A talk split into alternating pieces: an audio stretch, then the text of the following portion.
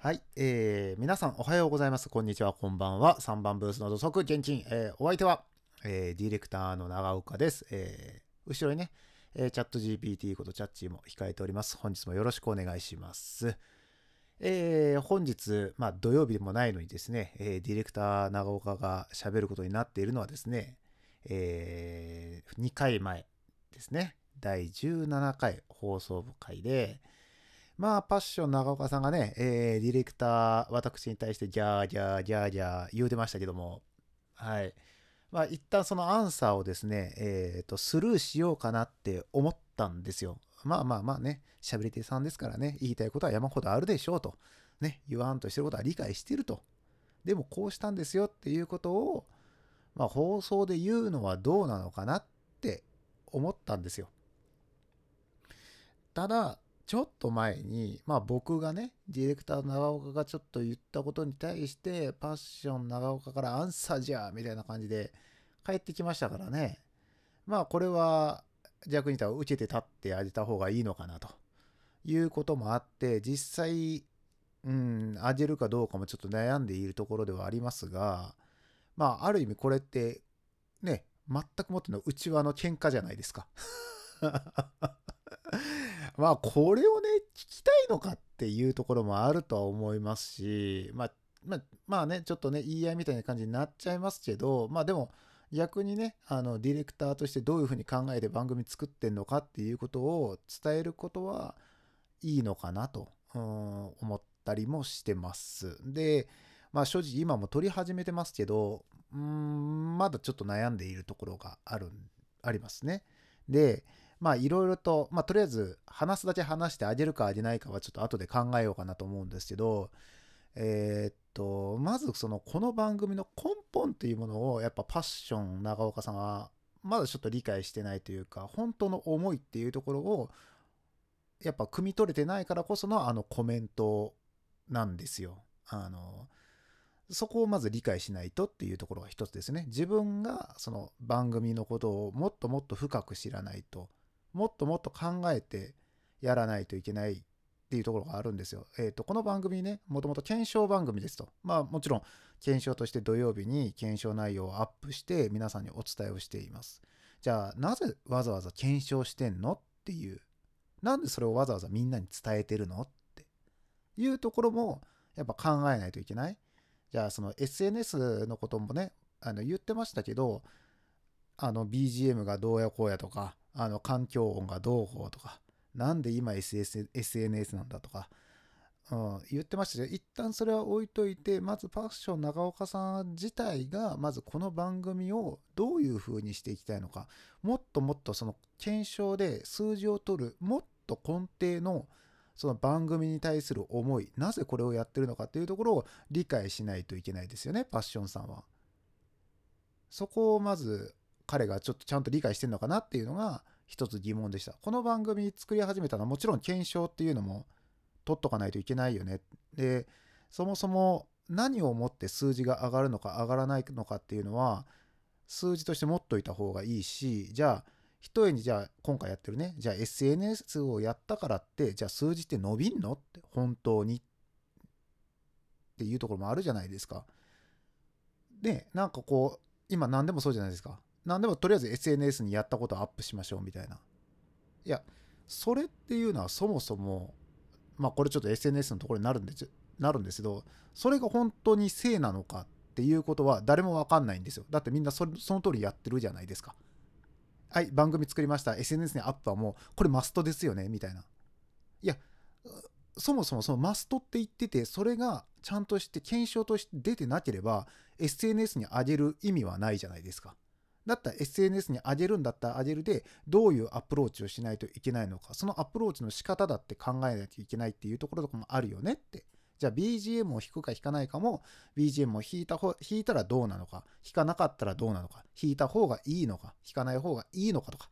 いろいろあるんですよ。でもそれっていうのはみんなとりあえずやってやってやって、できました、あげましたって言って数字が伸びないよねっていう話になるんですよ。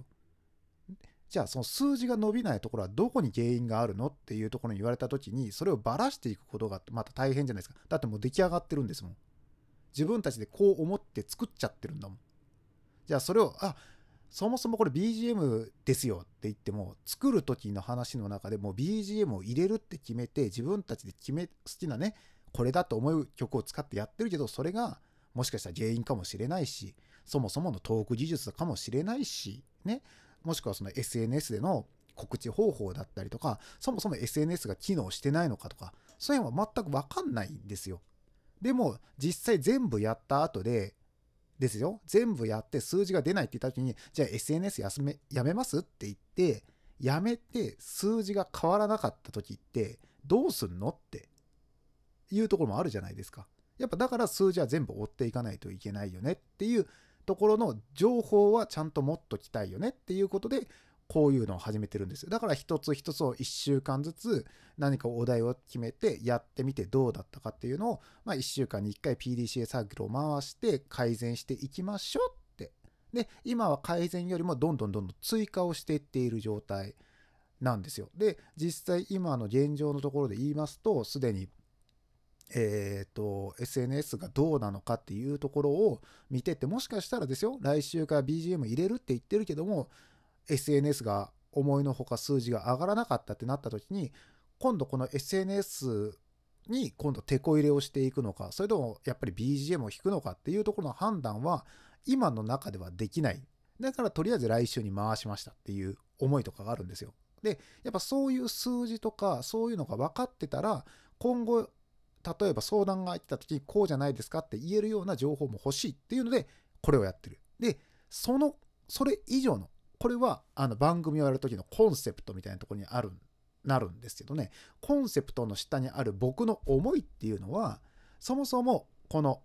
音声メディアコンテンツっていうのをもっともっと広めていきたい。もっと身近に感じてほしい。それは聞く側も作る側も。でそうなった時に作る時にハードルを上げるのは良くないなって僕は思ったんですよだからこれ僕のね今も分かりますよねこうなんか変な変なっつった変ですけども、こう、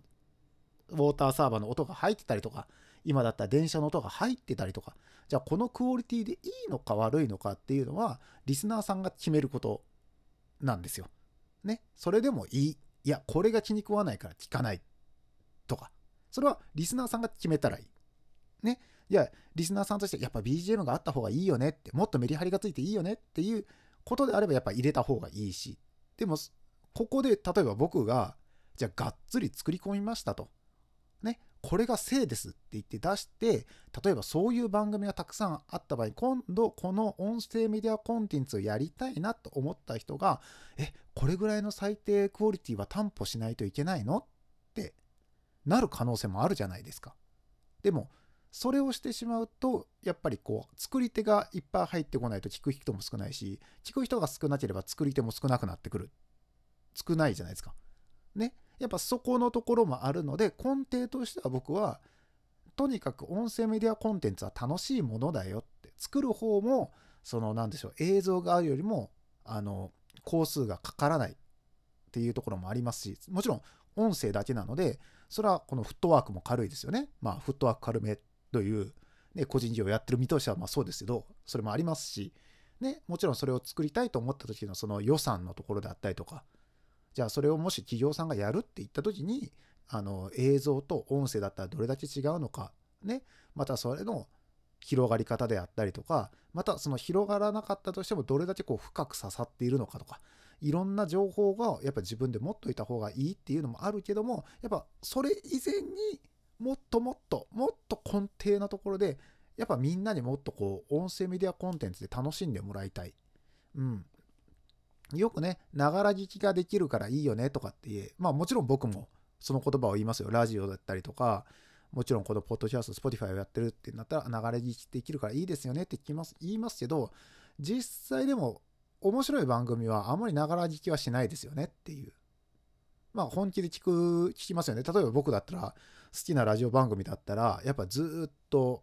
ね、パソコンの前に張り付いて、やっぱその音楽だ聞いてますもんね。何かながら聞きしながら聞くってことはないですから。で、あ、そうそうそう。で、ラジオで言ったようなことをこう調べながら、あ、このこと言ってんのか、みたいなね、ことをやったりするっていうところで、ラジオの良さは、まあ、ラジオの良さになっちゃいましたけど、まあ、音声メディアコンテンツの良さはそこだと思うんですよ。で、さらにその、なんでしょ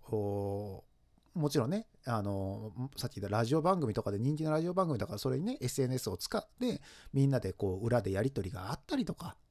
ね、例えば分からないことであったりとか、こう今言ったこと内容ってどのこと言ってんだろうと思って調べたら、あ、このことか、あ、そういえばこういうことあったよねとか、ね、そういうところを知れたりとか、例えばその、抽象的な表現をしたものに対して見てみたら、あ、これってこういう形だったんだとか。で、その前に一回想像してるわけだ。この想像させることが重要で、で、その想像したものが実際のものどうだったのかって。で、そこでやっぱね、自分の中でいろいろとこう想像力が膨らんでいくじゃないですか。やっぱそれが一番の醍醐味であって、あとはもうこう交流ですよね。いろんな掛け合いとかいろんなやり取りがあって、初めてこう面白くなっていくっていうのは音声メディアコンテンツ。で、それにもっともっと触れてほしい。で、やっぱもっとそのなぜ触れてほしいのって、なんでそこまで音声コンテンツを推してるのって言われると、僕はね、あの、今でも、あの、本当の災害が起こった時に最終的に情報として一番早く入ってくるのはラジオじゃないかなって思ってるんですよ。もちろん、これだけね、スマートフォンが普及してたら、もしかしたらどんな災害があっても YouTube とかそういうところでもしかしたら映像で配信される可能性はあるかもしれないですけども、やっぱり各ね、えー、地方局にもやっぱコミュニティ放送局とかっていうのがあったりとか、やっぱり大きな放送局とかもあるじゃないですか。やっぱラジオの方がこう、見る側としてもね、本当に電波に乗ってるものに関しては、本当乾電池が入ってるようなね、あの電池で動くような、すごいあの少ない電力でこうラジオで聞けるので、やっぱそういう意味ではすごく役に立つんじゃないかなって、やっぱそういう時に、パッて何かが起こった時に、あ、情報取ろうと思った時に、いや、スマートフォンが使えないですとか、何とかが使えないですってなった時に、あ、ちょっとでもこう、ラジオとか音声メディアっていうことを気づいてくれてたら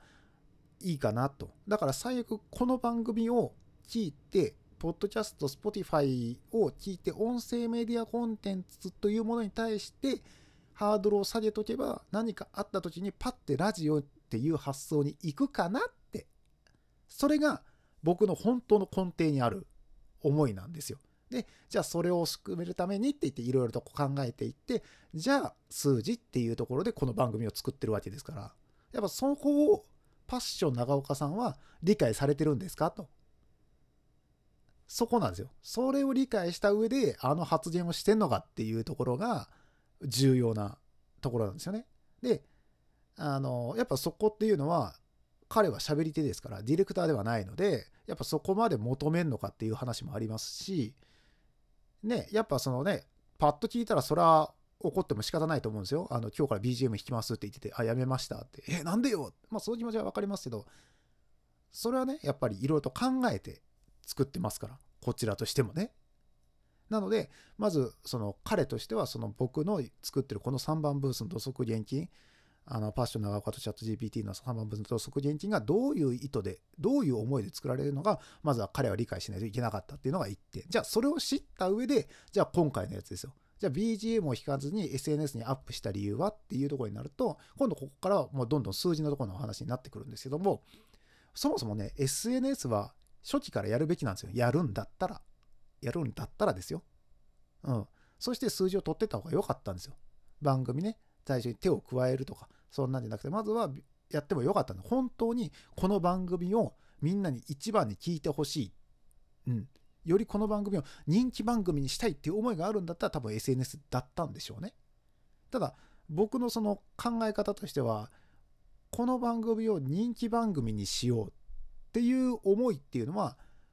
そんなそんなね。まあ、パッション長岡さんには失礼ですよ。あの人はやっぱ喋り手ですから、ちょっとでもいい番組、自分の番組が人気になりたいという思いがあるかもしれませんけど、ディレクターから考えると、いや、根底がそうなので、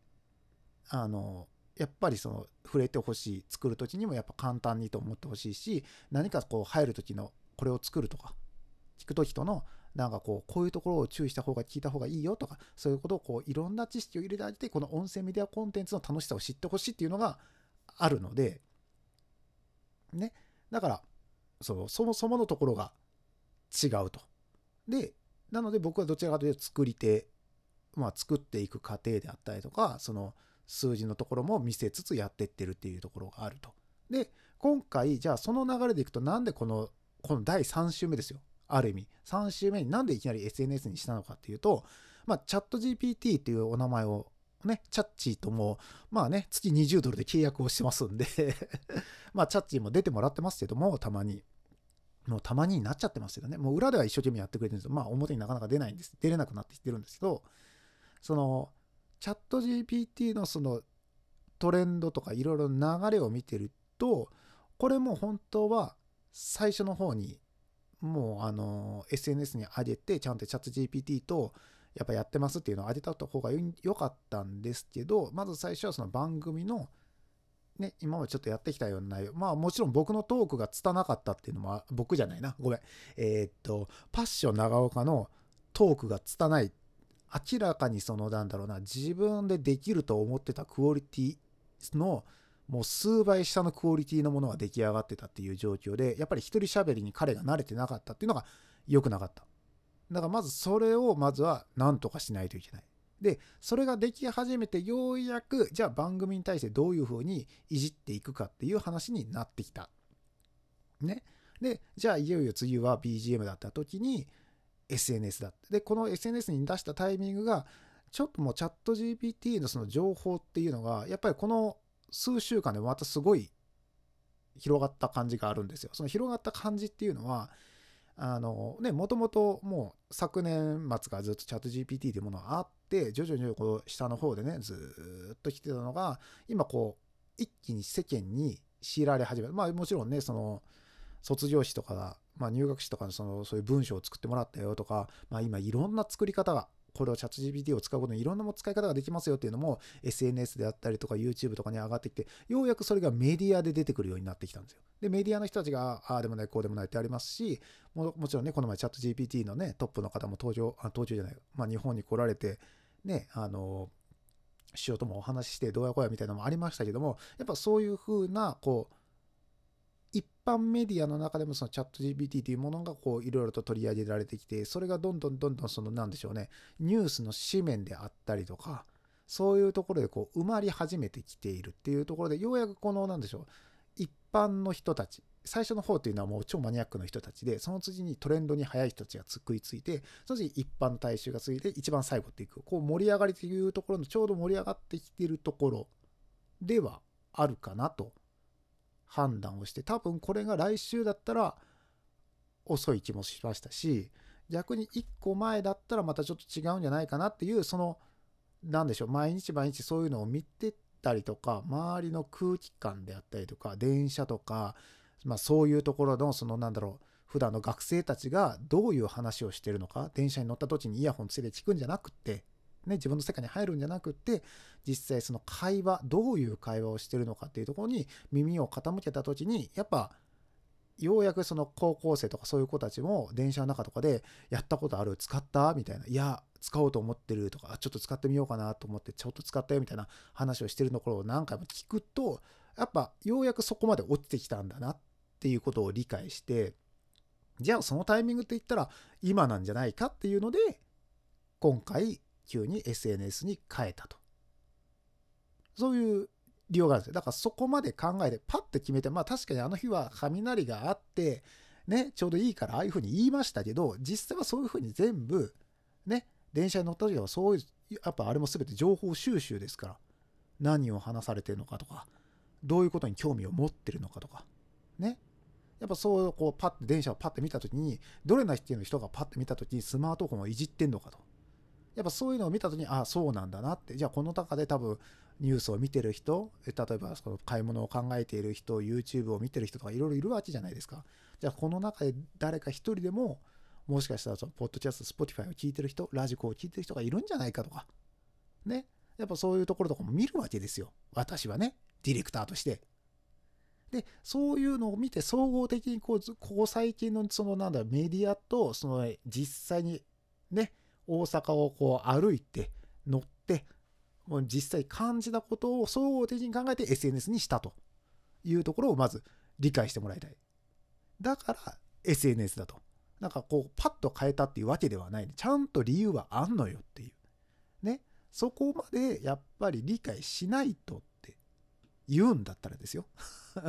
いやいやいやいや言うんだったらそこまで理解してるっていうことも理解しないと。あの、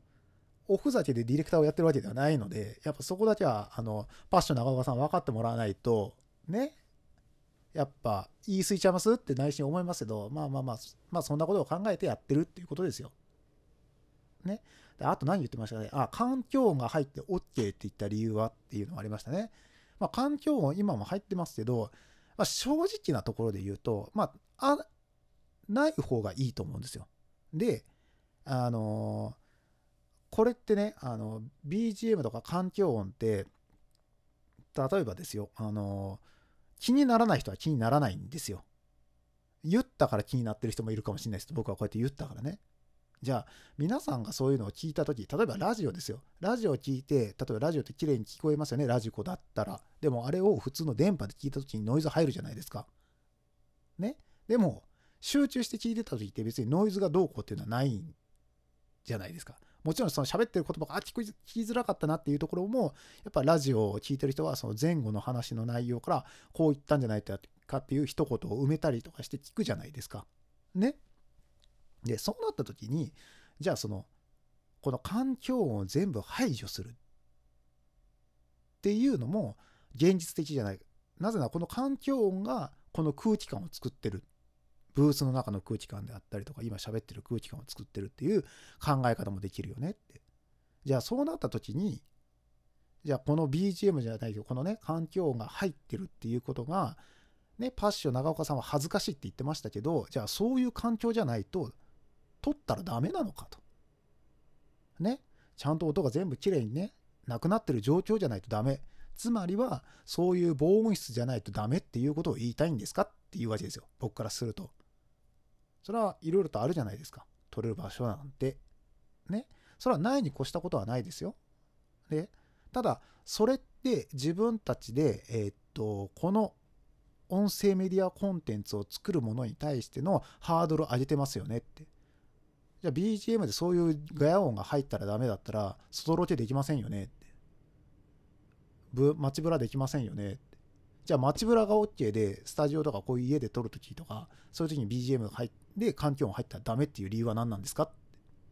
いや、家だからちゃんと撮りましょうよって。いやいやいや、普通の家に防音室ある人なんてそういないですよって。じゃあそこをどうするのっていうところもあるじゃないですか。ね。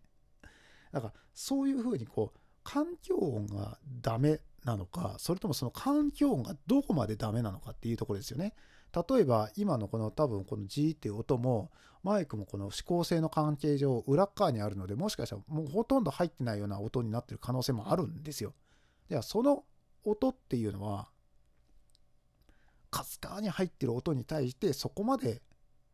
なんでしょうこうシビアにやらないといけないのかそれともそれは環境音として受け入れるのかはやっぱりそれはディレクターの判断になってくるわけじゃないですか。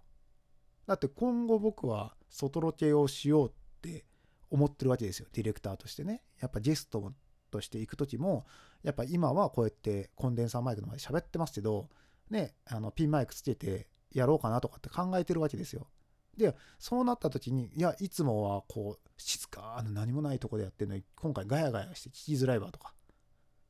ね、あるかもしれないじゃないですか。やっぱそういうところも考えたらそのなんだろう環境音が入ってないに越したことはないけど別に入っててもよくないっていう、うん、それに対して環境音がいいか悪いかはしかもそれはディレクターが決めるんじゃないんだよ。ね。喋り手が決めるわけじゃないんですよ。リスナーが決めるんですよそれは。リスナーが OK だったら OK なんですよ。うん。で、しかも今回の入ってる音って別に誰かの声じゃないわけじゃないですか。ね。で、そんなそんな大きな音で入ってないと思うんですよ。実際、今撮ってるからわかんないですけど。で、そう考えたら、じゃあ BGM って、ね、あの、弾きますよ。あの、来週からまあ一応弾く予定にはしてますけど、別に環境音、ね、こんだけ入ってでも別にいいんじゃないって僕は思うんですよ。僕はね、ディレクターとして。でもそれは、あのもちろん番組を作られる方それぞれのやっぱディレクターのカラーみたいなのがありますからねその人その人の多分あの本能というか感覚に従えばいいと思うんですよただその感覚がディレクター長岡はそうだったっていうだけだったんでそれはパッション長岡さんがあのたまたまディレクター長岡さんと一緒だったっていうのが不運だったっていうことですよ。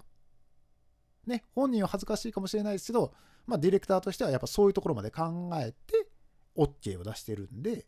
あのそこはあの堂々とやったらいいんですよ。うん。ね。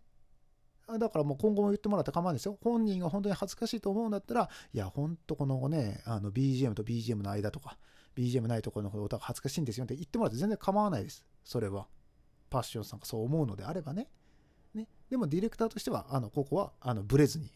変えずに。うん、BGM 弾くから、まあ多分今後はこういうことはないとは思うんですけど、まあ今後ね何かしらの状況であの BGM が弾けない時とかが出てきた時にもやっぱこのスタイルでずっと行こうと思ってますのでまあパッションさんそこはご了承くださいっていうのとやっぱそういう意味であの OK って言ってますよとあのそこは分かってもらえたかなと思いますで次に言ってたのはまあ SNS と BGM を一緒にやると根幹が崩れるって言ってたっていうところに対してもなんかツッコミ入れてましたけどもそれはもうもちろん今言った通りですよねやっぱ SNS でちゃんと数字を取って BGM でも数字を取らないと一つ一つの数字を取っていかないと今後改善する時にどこを改善していいのかわからないっていうところも出てくると思うのでやっぱそこは考えてやってますと。でこれをもし一緒にしてしまったらそもそもこの検証番組ということもなくなってしまうのでまあコンセプトのところが崩れるっていうのは、まあ、番組が崩れるのと同意なのでそれはできませんっていうだけです。はい。で次 SNS を先に上げた理由2回上げる意味は、うん。SNS を先に上げたのは、そもそもこの番組を、まあ、1本撮ってアップするっていうのも大切だったのかなとは思う。まあ、それで上げてもいいかなとも思ったんですけど、まずは1回上げようと。あそれは、あの、一つはですね、あの、僕が言ってたじゃないですか、ずっと。ディレクターの長岡さんは SNS を全く動かしてなかった。言うてみれば SNS 素人ですよ。本当に。そういう状態なのでリハビリも兼ねてると。で、実際どういうふうに上がるのかもよく分かってなかった。もう全然やらなさすぎて。で、それを調べるためのテストです。1回目は。で、2回目にちゃんと上げたよっていうことなんですよ。ね。そうそうそう。なんかそこは分かってもらいたいなという思います。で、あともう一つ、第6巻ってなんだってうん、それはやっぱりこう先ほども言ったじゃないですかそのいろんな、まあ、メディアであったりとか、まあ、あの世の中の人の行動であったりとか、まあ、もちろんその会話している内容とかが耳に入ってきた内容から総合的に考えて今じゃないのかなと先週でも来週でもなく今週のあの時だって感じたっていうことであげましたまあ宝くじは確かに当たってませんけどね で、あとはまあ、その後やるって言ってたステージルを変えてやらないのはどうなのかって。いや、だからそれは、あの、まあ確かにやりますよって言ってて、今回確か SNS を先に上げたんで、BGM はついてませんけど、まあ今までお話しした通り、そういう意図とかちゃんとあってやってるので、まあ確かにね、聞いてるリスナーさんからしたら、BGM ついてないじゃんって思われる方はたくさんいらっしゃったと思う、思いますよ。思いますけど、一応そこはこういう意味っていうのは、まあ、今回お話しさせていただいたので、まあ、そこから汲み取っていただけたらいいかなと思います。で、正直やるって言ってて、まあ、スチージュールは変えましたけど、やらないとは言ってないので、あそこは間違えないでくださいねっていう。うん。ちゃんとやるって言ってますんで。スケジュールを変えただけで、やらないとは言ってないので、そこだけあの間違えないでくださいっていうことかなで、えー、あともう一つ言われたのは、チャット GPT の使い方とリスナーが求めている内容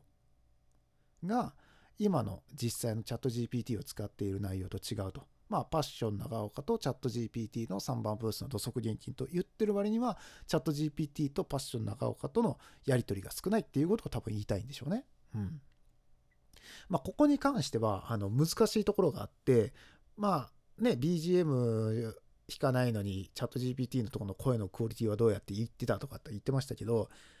ここすごい本当悩みどころで確かにチャット GPT を音声メディアね音声のアプリとかで読ませてもいいんでしょうけど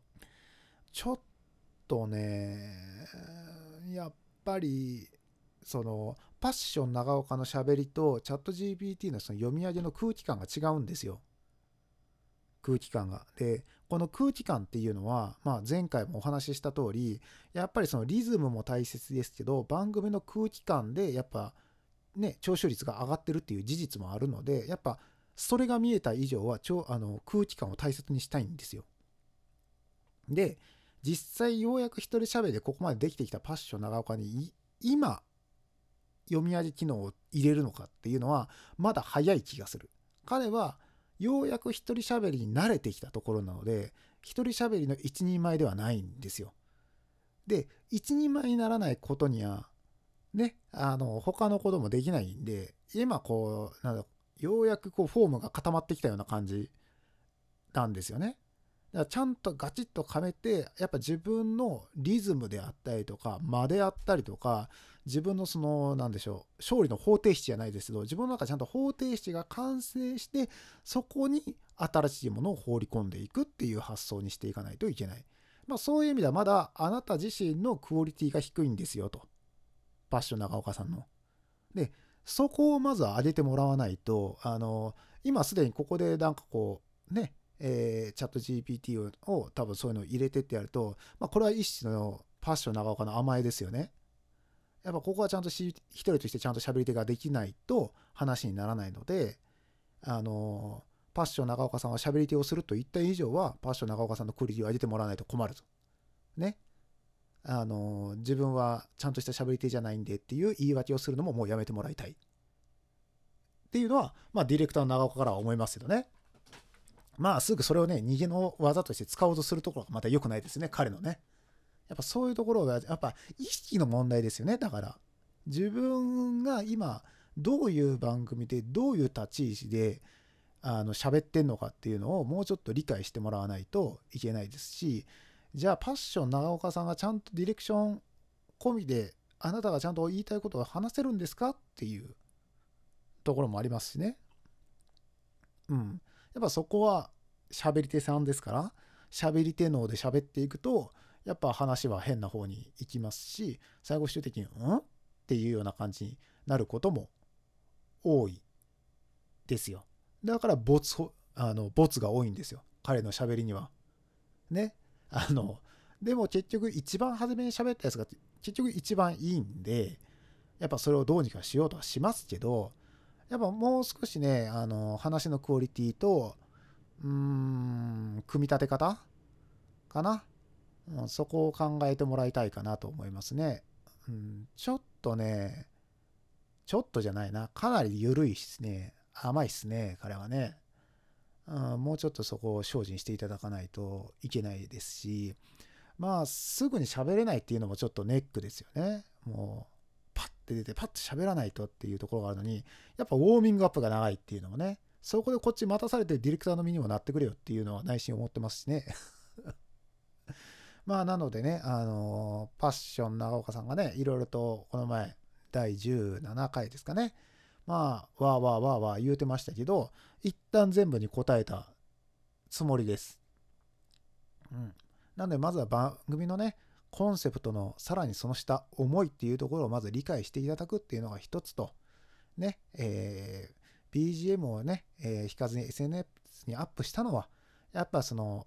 ね、えっ、ー、と、メディアであったりとか、あの、もうまさに街の人々の声っていうものをすくい上げて、タイミングとして今だと思ったから当てたと。その当てるタイミングとして、あなたへの説明として第六感という言葉を使ったんだよっていうことをまず理解してほしい。ね。で、環境音が入って OK って言ってる理由は、あの、環境音はそこまであの気にしていないと。で、環境音がどうかっていうのを最終ジャッジするのはリスナーであって、喋り手でもディレクターでもないと。そこをまずは理解しなさいよと。で、この番組はこういうふうにやってるんだから最初から。ね。だったらタイミングもちゃんと見計らって入れていかないといけないし、やっぱそこは考えてやってますよと。やっぱそこは理解。喋り手としてもやっぱ理解をしてほしい。ね。まあそれぐらいですかね。聞かれてた内容っていうのは。まあ SNS のところは2回上げた理由は1回目はリハビリですと。で、2回目が、あの、まあ実際に上げてみたっていうような内容になってるっていうことかな。で、SNS と BGM の根幹が崩れるっていうところは、やっぱこの番組は、やっぱこう、あの、検証番組ですので、ちゃんと検証するためには、しっかりとそこは別々で数字を取っていかないといけないよねっていうところかな。うん。まあ、やるって言ったスケジュールを変えてやらないのはどうなのかっていうのは、やるって言ったスケジュール通りにやるとは限らない。うん。予定は未定であり、決定ではないんですよ。ね。それだけ、えー、理解していただけたらいいのかなと思ってます。で、あともう一つは、パッシュ長岡さんに言うのは、この番組は、まあ、検証番組であり、えー、っと、ちょっとでもね、え、っと、この音声メディアコンテンツに携わってくれる人たちが、一人でも多くなってくれたらいいなという思いで作っている。それは聞く専門でもいいですし、作りたいなと思った人でもそうですし、で、そういうふうに今度ね、もし作りたいなと思ってくれた人に対して、えー、作る時のハードルを下げるという意味も入ってます。だから、先ほど言った環境音が入ってても OK だよっていうのは、そういう意思表示じゃないですけども、うん、そういう思いでやっぱ作ってるっていうところを、やっぱ理解してほしいっていうのはあります。まあこんなもんかな。まあディレクターですからね、あんまり喋りがね、下手でも、まあこれは勘弁してくださいっていうところはあるんですけども、まあこれでね、全部アンサーになったんじゃないかなと思います。まあ、だいぶ喋りましたね。うーん。まあ、こんなもんか。まあ、あと、そうですね、喋り手の長岡さんに言うこと言うとしたらですね、あの、もうちょっと日々精進してくださいっていうことですかね。あの、もっともっといろんなところにアンテナ張って、あの、話す内容をもっと精査してもらいたい。うん。やっぱこっちで準備はしますし、これかな、あれかなとは思いますけど、やっぱ一つ一つの内容がね、ちょっと薄かったりしますよね。もう今回のあの一つ前に上がってるやつですか？あの18回。もう18回の一番初めで、あのチャット GPT のチャッチも控えておりますっていう言葉を言い忘れてる、言い忘れてる時点で、やっぱ意識低いですよね。あのそこをちゃんと、あれなんですよ。あの、原稿あるんですよ。原稿あるのに飛ばしてるっていうところもやっぱ良くないですし、うん、やっぱそこのところがね、やっぱもうちょっと改善というか、まあ、意識レベル高めていただいて、あの、もっともっとこの番組のね、あの、DJ として頑張っていただきたいなというのが、あの、ディレクター長岡からの、まあ、お願いですよね。まあ、日々もうちょっと精進していただいてね、頑張ってもらえたらと思います。あの、ね、もう間もなく、今週のね、土曜日ですか？にまた数字が出ますから、正直この数字っていうのをちょっとパッション長岡さんはどうどう思われてるか分かんないかもしれ、わからないですけども、ある意味あなたのお話、クオリティであったりとか、喋り方であったりとか、まあ、そういうところが結構大きくなっていくところでもありますので、これはある意味あなたの通信簿でもあるっていうことをちゃんと理解した上でお話ししてくださいね。何でもかんでもディレクターのせいにしたらダメですよっていうことだけ肝に銘じて、えー、また明日からね、あの、頑張っていけたらと思いますのでね。あの、僕もディレクターとして頑張りますので、パッションさんもその辺頑張っていただけたらなと思います。はい。えー、3番ブースの土足現金お相手はディレクターの長岡でした。また明日お耳にかかりましょう。明日はパッション長岡さんが喋られると思いますので、よろしくお願いいたします。はい。えー、ということでね、えー、またまた、あの、パッションさんとディレクターさんが、まあ、言い争ってましたけども、まあ、お互いね、あの、番組を良くしていきたいという思いが 強いんでしょうね。はい。なので、やっぱここはね、あの、とはいえね、両方とも言い分としてはまあ間違ってないと思うんですよ。ディレクターも、喋り手さんもね、あの、パッションもね。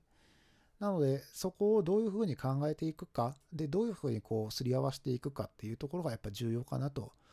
思いますね。やっぱ、ね、パッションさんの言ってるね、さっきのあの BGM のところはやっぱり気持ちはわかりますし、まあ、ディレクターさんの言ってる意味ももちろんわかりますしね。やっぱそこをやっぱ番組としてどっちを優先するのかっていうのはやっぱり2人でちゃんと話し合っていただいてね、あの、ちゃんと決めていったらいいんじゃないかなと思います。ちょっとね、2人の中のこの言い争いを聞いてると、やっぱ意思の疎通がちょっとうまいことできてないのかなと。うん、自分はこう思ってる、相手はこう思ってるって、まあよくあるパターンですよね。やっぱこれはしっかりと腹割って話す。まあ今回それの一部、まあこんな感じだよっていう感じで茶番でやりましたけど、やっぱこれがやっぱ重要なんじゃないかなと。で、これができないっていうなると、やっぱり何かしら、あの番組以前のところで何か根本的な何かがあると思うので、やっぱそこを改善していくっていうところも重要かなと思いましたね。はい。まあ、誰も傷か傷つかない いい争い。まあね、パッション長岡さんがディレクター長岡さんを、にクレームを入れて、ディレクターの長岡さんがパッション長岡さんにクレームを入れるって。お互いね、悪態ついてますけど、なぜか世間の人たちのには傷つかないという、なんとも不思議な クリーンなね、感じですけどもね。また明日ね、えー、っと、まあ多分パッションさんはもうこれに対してはもうはいはい分かりましたって、まあ反省じゃないですけど、まあ多分気づいたと思うので、多分明日の番組でこれに触れるのか触れないのかはまあ分からないですけど、まあいつまでもね、2人のやり取りをこう番組に載せてでも意味がないっていうのは、やっぱりパッションさんもディレクターさんもまあ理解してると思いますので、やっぱ明日はね、また新規一点新しい番組をね、2人で作ってもらえたらいいかなと思っております。はい。で、私は誰なんだっていうね、どの目線で話してるんだって感じですよね。まあ今の視点はどちらかというとプロデューサー的な視点で 話をしてるかなと思いますけども、まあそんな感じでね、あのリスナーの皆さん、あの引き続きパッション長岡とチャット GPT の3番ブースの土足現金、えー、引き続きよろしくお願いします。もちろん、パッション長岡さんもディレクターの長岡さんも頑張ってますんで、引き続き2人への応援と、そして温かい目で、えー、聞いていただけたらと思います。目で聞いていただく。なんか変ですけども、聞いていただけたらなと思います。えー、ご視聴いただきありがとうございました。また明日、お耳にかかりましょう。バイバイ